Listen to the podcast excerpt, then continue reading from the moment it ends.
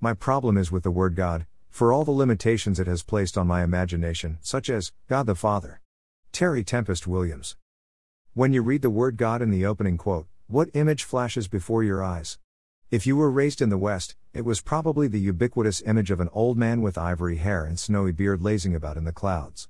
This is purely a cultural construct. A god does not need a body, so aging into an old man is preposterous. God is a non corporeal being existing outside of time. Any depiction is a fairy tale. Yet, we will fight to the death, literally, to defend and perpetuate our construct of absurdity. Half the battles we fight are over very narrow depiction of God. The world has been made to suffer through the God Wars, the Crusades, the genocide of Native America, the Bosnian conflict, the Kashmir conflict, ethnic cleansing in Serbia, the Boko Haram insurgency, the Buddhist uprising of 1966, the Dixiecrats versus the Republicans, and on and on and on, seemingly ad infinitum, they go. It is unfathomable to count the number murdered under the justification of a holy war. All because people find it necessary to associate a face with a spiritual entity.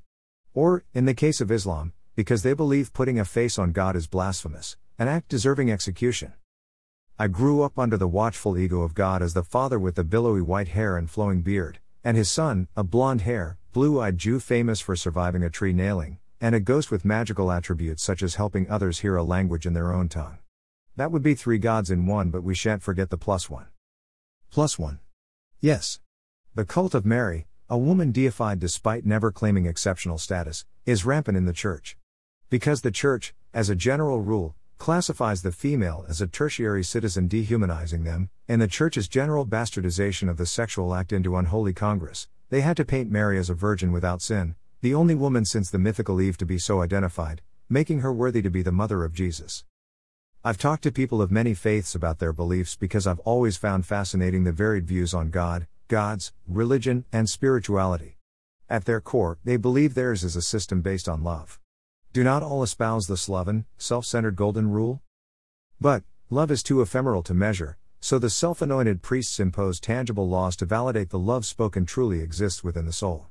Of course, the rules are assigned as originating from the Creator, meaning a face is required for the people to reference, to generate empathy with. This can be a physical face or simply words filling in for physical presence. Surprise. Surprise. The face assigned looks like the face we see in the mirror, only polished to a higher sheen. In the case of Christianity, a Middle Eastern Jew is corrupted with Aryan features. It is an easy sidestep to identify God as existing for us and against others. If God is against someone, they obviously must be either evil or lesser beings not deserving of the fundamental love alluded to in the holy book of the time.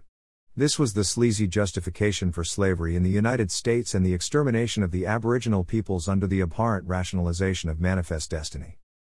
To combat this errant human propensity, I work to view God as pure, non corporeal spirit, an aggregation of all the energy that is, was, and will be. Here, to diminish any being, rock, plant, human, alien is to diminish ourselves and deny God. January 27, 2020.